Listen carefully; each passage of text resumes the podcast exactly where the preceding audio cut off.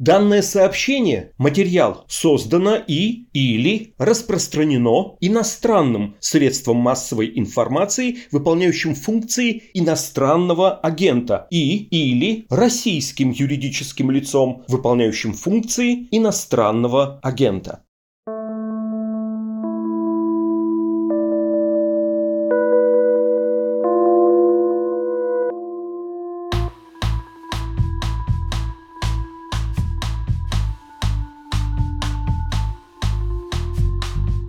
Здравствуйте, это подкаст «Текст недели» о самых заметных материалах, выходящих на «Медузе».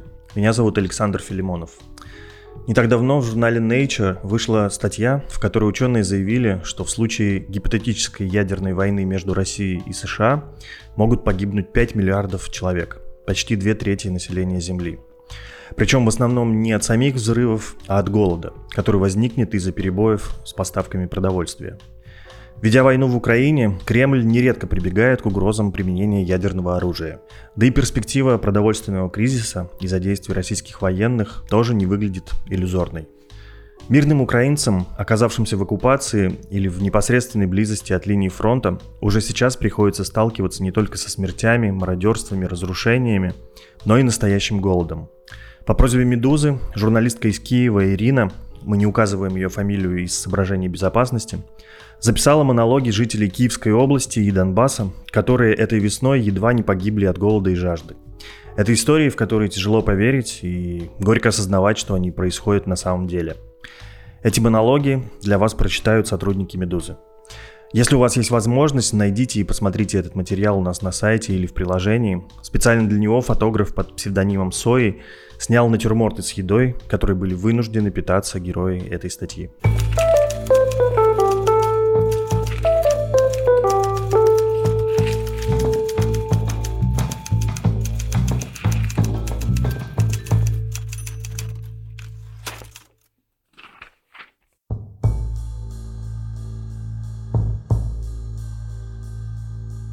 Валентина, 70 лет, пенсионерка из Бучи. Что ела и пила? 3 ложки гречневой каши в день, вода из гнилого колодца, вареный картофель, суп из жареного сала и лука. На протяжении 3 лет у Валентины из Бучи прогрессировал некроз тазобедренного сустава. 10 февраля 2022 года, в день ее 70-летия, ей наконец сделали операцию. В больнице Валентина заразилась коронавирусом, и ее выписали, не успев снять швы. Дети Валентины, жившие в другой части города, не смогли попасть к ней из-за боевых действий с самого начала российского вторжения. Позже они эвакуировались. Так Валентина осталась одна, без продуктов и без возможности за ними сходить. Газ отключали поэтапно. Его в горелке становилось все меньше и меньше. Кашку гречневую, которая у меня оставалась с последнего приезда дочери, я разделила на несколько дней. Она была в маленькой кастрюльке, я 2-3 столовые ложки съем, и все. Больше всего меня беспокоил вопрос воды. У меня в колодце вода очень плохая, гнилая. Колодец очень старый, давно не чищенный. Там полно слизней и поганок. В доме водопровода нет. У меня оставалось 3-4 литра чистой воды из той, что дети привозили. Я готова была пить воду даже из колодца, но самостоятельно я ее добыть не смогла бы. Потом пропали и интернет, и связь. И дети мои совсем исчезли. Я лежу и не знаю, что мне делать. Лежу, молюсь, а молитва идет впустую. Куда все делись? И я поняла, что раз идет война и детей нет, то мои дети, наверное, погибли. Это был просто кошмар. В течение буквально одной ночи через старые рамы и щели из дома выветрилось последнее тепло. Все одеяла, которые были, я набросала на себя, укрылась как могла. И не было ни внутреннего тепла, ни кипяточка, чтобы как-то себя согреть. Я старалась подняться, но было очень больно, не было сил. Я так переночевала одну ночь. Потом налила воды в бутылку поменьше и легла на нее телом, чтобы своим теплом подогреть ее, потому что вода уже замерзала. Я пила ее по глоточку, но и она стала кончаться. Мне ее хватило примерно на 4 дня. Правда, дочь приносила мне боржоми до войны. Я ее поставила на столе и чуть не молилась на нее. Оставила на случай, если буду умирать. На 3-ю такую холодную ночь я почувствовала, что совсем замерзаю. Тяжело даже звук издать, хотя я всегда молюсь вслух. Поняла, что в эту ночь точно замерзну, и прочла молитву, чтобы Господь меня принял. И тут приходит мой брат Славик. Он остался вдвоем с сыном в их доме. Они живут рядом, но мы больше 10 лет были в ссоре и не общались. А тут, видать, Господь вложил ему в голову мысль прийти.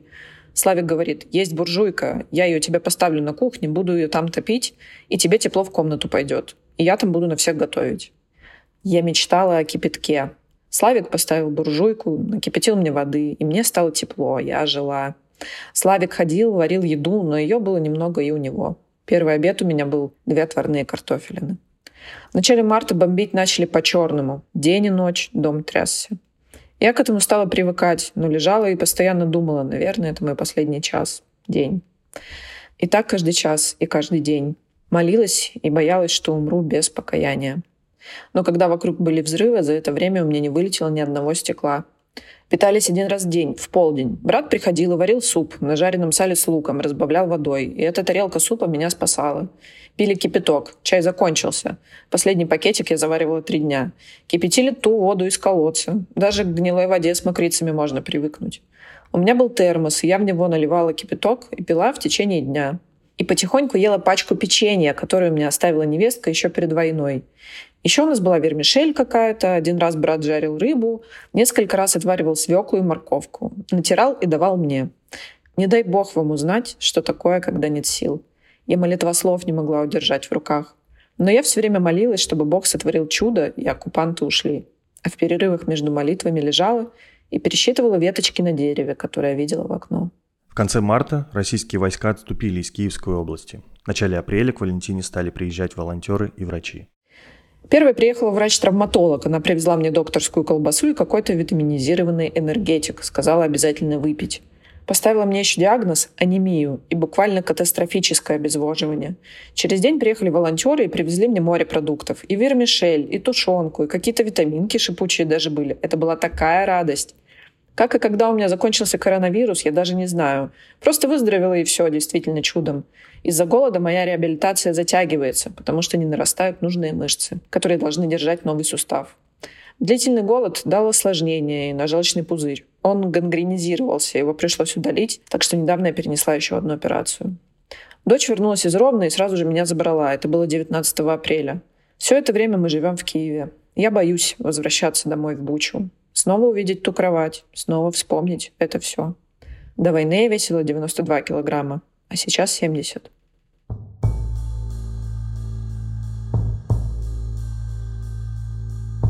Анна, 36 лет, домохозяйка из Мариуполя и ее семья. Что ели и пили? Маринованные овощи, килограмм картофеля, крупы, сухари из одной буханки хлеба, сухой финик. До начала войны Анна, имя изменено по просьбе героини, с мужем, 3-летним сыном, мамой и младшей сестрой жили в своем доме на левом берегу Мариуполя. Но в первые же дни войны из-за обстрелов переехали в пустую квартиру друзей в центре города, успев купить лишь немного крупы и сахара. Основные запасы еды остались в старой квартире на левом берегу, куда из-за обстрелов уже невозможно было вернуться. Мы успели купить 2 баклажки воды в последнем открытом пункте продажи воды в городе. А дальше муж, как и остальные горожане, под обстрелами ходил за водой на родник. У хозяев квартиры обнаружилось немного круп, солений, нашлась мука. Но мы не могли ничего из нее печь, не было света. Мука пошла на вареники с творогом, которые мы купили в последние дни перед войной. Вареников получилось каждому по 5 штук. А потом выловили в кастрюле еще несколько. Столько радости было. Как только все супермаркеты разграбили, люди начали искать склады и любые возможности купить продукты. Картошка в городе закончилась очень быстро. В одном из магазинов нам повезло бесплатно достать с дна прицепа грузовой машины килограмм разбросанного картофеля. Мы ели его долго. 1 картофелина в день на суп с крупами и морковью для 4 взрослых и ребенка 2,5 лет. Еще удалось купить капусту и морковку, а соседи дали немного манки. Из этого мы сделали овощные котлеты. Ели в основном крупы артек, рис, пшена по чуть-чуть. Макароны закончились первыми, потому что их любит сын. Еду распределяли так. Поставили 5 тарелок на стол, в каждую накладывали по ложке, и так по кругу, пока каша не закончится, чтобы всем было поровну. Малышу побольше. Небольшие запасы хозяев квартиры мы очень экономили. Каши заканчивались молниеносно. Каждый день я думала, что еды осталось на 3 дня, но она как-то продолжала еще оставаться. Последнюю неделю до эвакуации из Мариуполя чувство голода не покидало, оно просто не проходило. Я тогда ела какую-то мелочь, сухой финик, который завалялся где-то в квартире, кусок морковки. Надо было что-то кинуть в желудок, чтобы он не ныл, и это срабатывало. Обычно есть хотелось вечером, ночью и по утрам, пока на костре во дворе еще ничего не приготовилось. Буквально за пару дней до отъезда я зачем-то снова залезла в хозяйский холодильник, который долго стоял закрытым, ведь мы оттуда все достали, и обнаружила там 2 банки квашеной капусты, а еще банку маринованных помидоров и банку грибов. Поскольку все было маринованное, оно не испортилось без электричества. Как же мы это ели! Вся еда перед этим была абсолютно пресной, даже овощной и абсолютно постный суп, который мы один раз сварили на костре. В этом супе была капуста, лук, морковь и томатная паста, которая нашлась у друзей. И все. Мы эти 3 баночки деликатесов тоже экономили и растягивали. Но потом я почитала истории про голод у других людей и поняла, что мы совсем шоковали. Однажды нам сказали, что в соседний двор пришла гуманитарка. Мы с соседями обменивались такими новостями и слухами. Мы пришли туда, а там украинский военный привез на машине хлеб. И этот хлеб распределяли по секторам убежищ конкретного дома. Я помню, когда увидела этот хлеб с расстояния в 3 метра, поймала себя на мысли, что он очень красивый. Я никогда не думала, что хлеб может быть таким красивым. Но другим людям из нашего дома хлеба не досталось, и они ушли. Мы сказали, что у нас маленький ребенок, и тот военный дал нам 2 буханки. 2-ю буханку мы отдали семье с маленькой дочкой, тоже из нашего дома. Эту буханку мы растянули на неделю или чуть больше. Хлеб не был на вкус изумительным, ничем таким не отличался. В нем были явные примеси, овсяные ошметки, семечки подсолнуха. Но нам было вкусно и сытно. Я этот хлеб порезала на небольшие кусочки и засушила. Их нам хватило на дорогу вплоть до Бердянска, куда мы скоро выехали. Путь длился больше 10 часов. Дорогу нам взять было нечего, кроме этих кусочков хлеба, и они нас очень выручили. Моя прабабушка Нюся, чье детство прошло в Мариуполе, пережила блокаду Ленинграда. Прадед первым эшелоном вывез ее из города и таким образом, питаясь в дороге засушенными кусочками хлеба, она смогла спастись. Но до конца своих дней она сушила сухарики черного хлеба и очень бережно к ним относилась. Когда случилась блокада Мариуполя, я первым делом вспомнила бабушку Нюсю. Эти кусочки, на которые я резала хлеб, я делала, как она.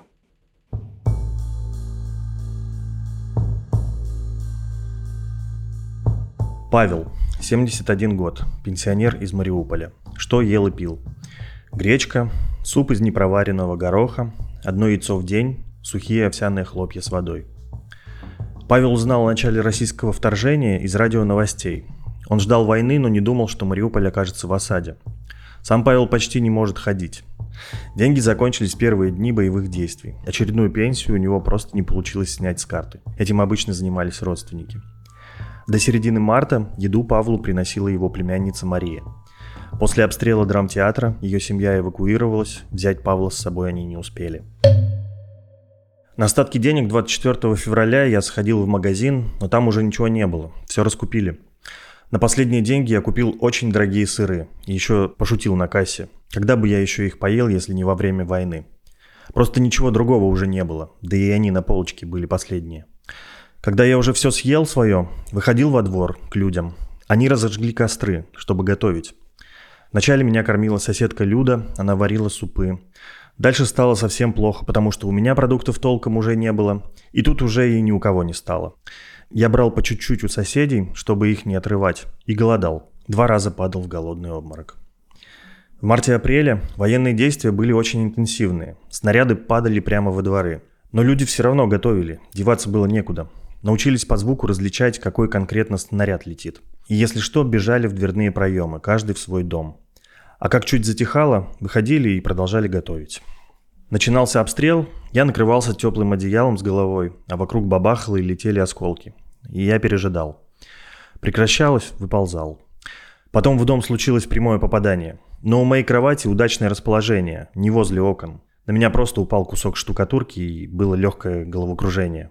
А соседней комнаты не стало. Хорошо, что это было не что-то крупнокалиберное, иначе бы меня убило. Готовили в основном гречку, другого я не помню. Картошка была дефицитом, мы ее ели изредка. Варили гороховый суп из сухого гороха. Дрова экономили, поэтому горох особо не проваривали. Он был как камушки. Чаще всего ел так. 1 яйцо в день. Овсяные хлопья запивал водой. Иногда могло получиться 2 яйца съесть. Так было с середины марта до середины апреля. Бывало, еще соседка на закуску даст несколько шоколадных конфет. У нее откуда-то были запасы. Поначалу у меня оставалось немножко кофе, и я сам варил его в турке на костре. Но он быстро закончился, и я пил чай, который мне предложат. Чаю было вдоволь у всех. Соседи меня звали, чтобы покормить, и я выходил, ел. Они меня не прогоняли, но я сам уходил. Мне неудобно было глаза мозолить, что меня, мол, кормить надо. Ели мы раз в день, в основном утром. Потом я шел спать, чтобы есть не хотелось. Сил не было. Иногда я сидел в палисаднике и читал. Из дома уехавшего соседа взрывной волной вынесло книги на улицу. И я нашел среди них историю Украины и ареста Субтельного. И вот я сидел под обстрелом и читал. Ничего хорошего уже не ждал. Думал, что родственников убило и меня никто не спасет. В конце апреля в Мариуполе восстановили связь, и племянница Павла, Мария, которая к тому времени эвакуировалась, смогла с помощью знакомых или за деньги, с людьми, которые таким образом зарабатывали, отправлять ему еду, яйца и курятину. Павел делился продуктами с соседями. В городе появились стихийные рынки, еду начали привозить из России и самопровозглашенной ДНР. Но даже в этом случае Павлу требовалось несколько дней, чтобы достать продукты. Кто-то должен был обналичить деньги, найти продукты, добраться до Павла. Появилась и гуманитарная помощь из России. Она досталась Павлу всего раз. Среди еды была банка тушенки. Он вскрыл ее по дороге из Мариуполя в Вильнюс, куда позже смог эвакуироваться через Россию. Тушенка оказалась несъедобной.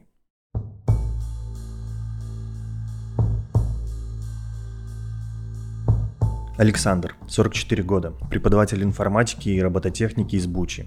Его жена и сын. Что ели и пили? Сухая вермишель, консервы и крупы, жареная, но слегка протухшая рыба. Александр вместе с женой и сыном жили на Яблонской улице в Буче, там, где после отступления российских войск в конце марта нашли большую часть тел погибших жителей города. Зимой Александр видел в интернете фотографии военной техники на российско-украинской границе и не сомневался, что будет война. Сын Александра перед началом вторжения сломал ногу и передвигался на костылях. Сам Александр – инвалид первой группы, он может ходить только с тростью. 25 февраля жена пошла в супермаркет, который находится между Бучей и Ирпенем. Что-то смогла купить из еды, немного каких-то сарделек. Особых запасов дома не было. Как у всех, картошка, яйца, немного круп, масло, сахар. Ничего особенного, минимум. В этом плане мы к войне абсолютно не были готовы. Рано утром 27 февраля нас начали сильно обстреливать. Мы сидели дома, закрылись в ванной, потому что все ходуном ходило. Боялись, только бы по нашему дому не попало. Газ после этого дня пропал, перебили трубу. Жена стала готовить в мультиварке. В те дни еще были все коммуникации, и вода, и свет, и тепло. Серьезные проблемы начались, когда был второй заход орков, российских военных. Это было 3 марта. Примерно в тот день пропали электроэнергия и вода. Мы сидели на домашних запасах, ели все, что было в морозилке, и крупы, доедали все, что было в консервах. Туговато было, постоянно хотелось есть. Еды на троих взрослых очень не хватало, одна сухомятка. Управдом принес нам селедку и буханку хлеба откуда-то. И был сухпаек орочий, оставшийся от российских военных. Наши мужики, знакомые, в разбитых БМП нашли и пайки с надписью «Армия России». Принесли нам один еще числа 28 февраля. Там был сухой спирт. Мы на нем готовили чай и кофе, когда газ исчез. Попробовали мясо, консервы. Не очень оно хорошее. Были там еще галеты, концентраты какие-то. Но мы это есть не стали. Неприятно. Это была последняя еда, которая оставалась у нас дома. В один вечер, примерно 5 марта, орки начали стрелять по квартирным дверям, ломиться в двери на первом этаже, стучать ногами. Мы сидели у себя на втором этаже, затаились в ванной. После этого нас позвали к себе соседи с 4 этажа, многодетная семья.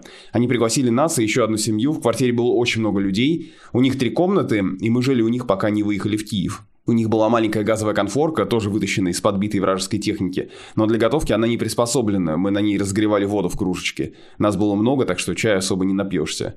С готовкой к этому времени стало уже совсем туго, и все соседи стали готовить на костре возле дома. Делились друг с другом, выносили у кого что было. Мы ели то, что нам давали. Кто даст, у того и брали еду. Война всех научила делиться. Соседи какой-то суп делали на костре, нашли вермишель, картошку, морковку, рыбу жарили. Это, кажется, был ментай уже. Протухший немножко, потому что без света хранилось. Один раз кто-то сварил пельмени, они как-то сохранились без морозилки, может, потому что очень холодно было. Мивину даже ели, лапша быстрого приготовления, как дети, в сухомятку. Ели один раз утром, а в обед пили какой-то чай, может, и все. Тарелка супа и чашка чая – средний рацион на день. Мне по состоянию здоровья нельзя особо есть углеводы, но приходилось есть все. Кушать-то хотелось.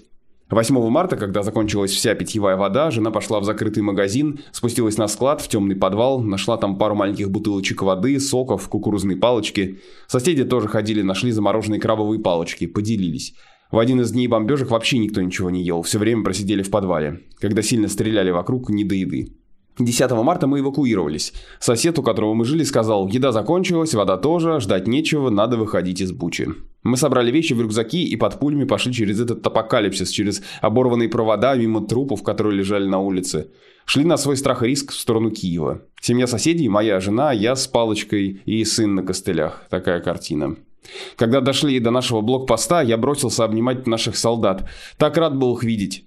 Наш солдат нес меня на руках через разрушенный мост в Ирпене. До Киева нас оттуда подвезли друзья жены. Сейчас мы живем у друзей на Авалоне. Жена до сих пор не может в Бучу вернуться, боится.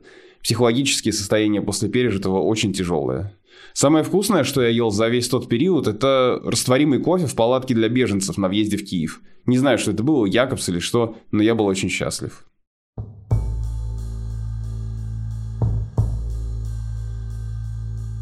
Владимир, Татьяна и Евгения. Пенсионеры из Рубежного, Луганская область. Что ели и пили?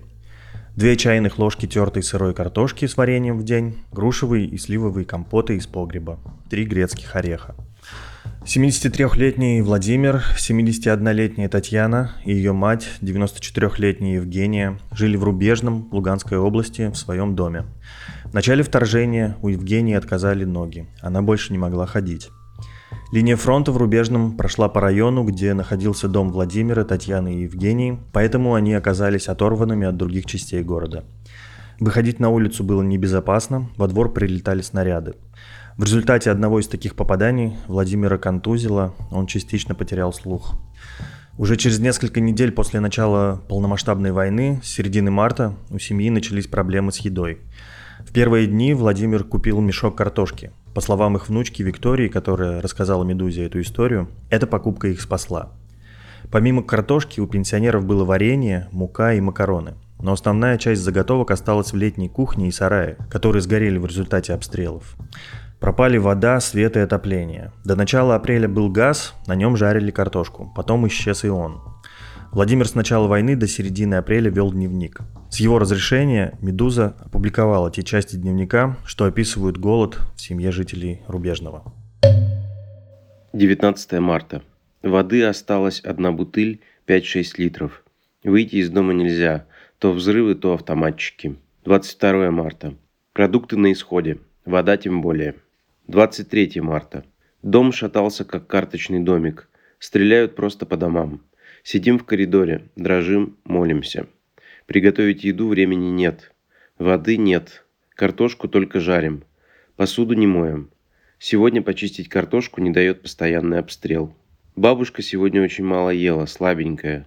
В качестве хлеба мама печет блины. Сегодня напряг, сегодня не пекла. Питьевая вода кончается. Выйти со двора опасно. Едим остатки жареной картошки с одним блином вчерашней выпечки. Я съел заваренные овсяные хлопья с картошкой, а Таня и бабушка картошку. Открыли 3-литровую банку с грушами лимонка 2016 года. Бабушке даем сок. Она просит пить, а воды почти нет.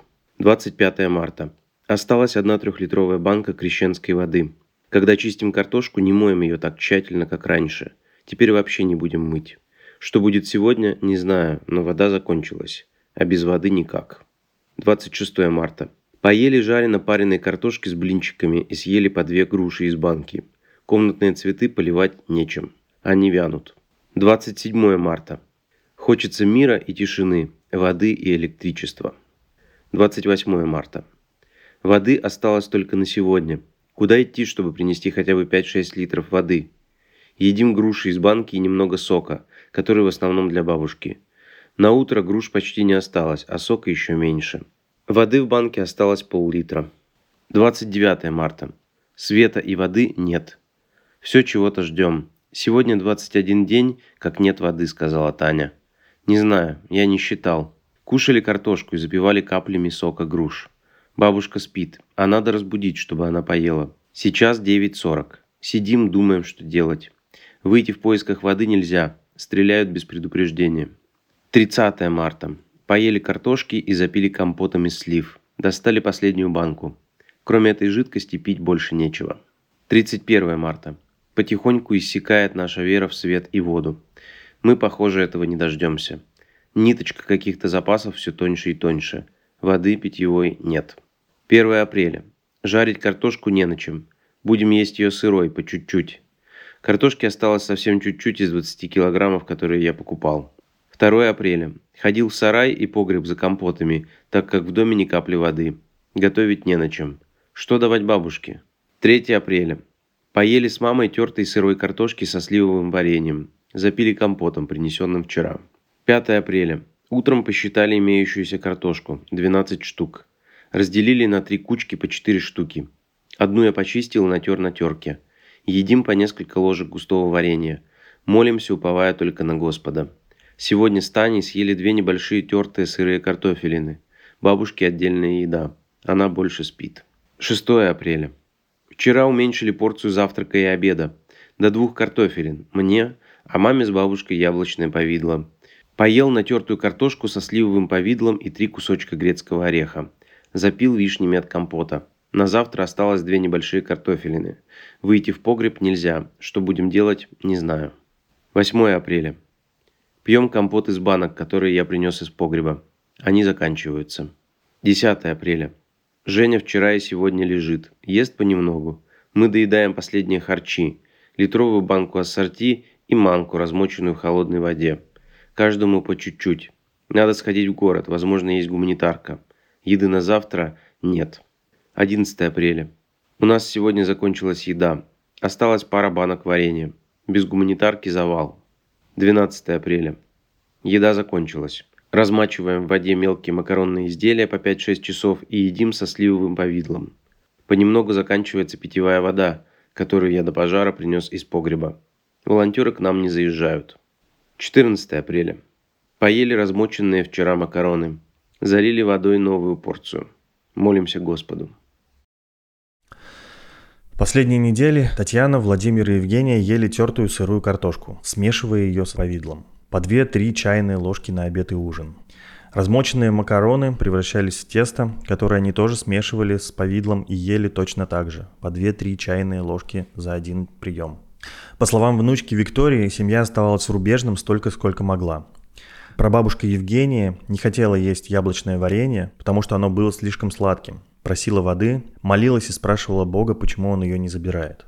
Эвакуировать Евгению, которая перестала ходить, не удалось. Один раз Владимиру и Татьяне согласился помочь сосед. Он подогнал машину и вместе с Владимиром на простынях вынес Евгению во двор. Но в этот момент начался обстрел, и от поездки пришлось отказаться. В середине апреля Татьяна и Владимир эвакуировались. По словам Виктории, они несколько километров бежали под обстрелами до школы в ЛНР, откуда власти самопровозглашенной республики организовывали эвакуацию в Россию. Там их уже ждали родственники. Владимир и Татьяна просили, чтобы Евгению забрали из дома, но сделать это было невозможно из-за боевых действий. 30 апреля знакомые семьи смогли попасть в дом Владимира и Татьяны и нашли тело Евгении. Через несколько дней Евгению, как и многих других погибших, похоронили в братской могиле. Она расположена под Рубежным. Спасибо за внимание, это был подкаст «Текст недели». «Медуза» не прекращает свою работу, несмотря на блокировки и военную цензуру. Вы можете поделиться этим материалом, просто отправив родным знакомым ссылку на подкаст на любой удобной стриминговой платформе. Или же переслать его текстовую версию в формате PDF тем, кто не может воспользоваться VPN. Если вы хотите помочь нашему изданию, это можно сделать по адресу support.meduza.io. Еще раз благодарю вас, до новых встреч, до свидания.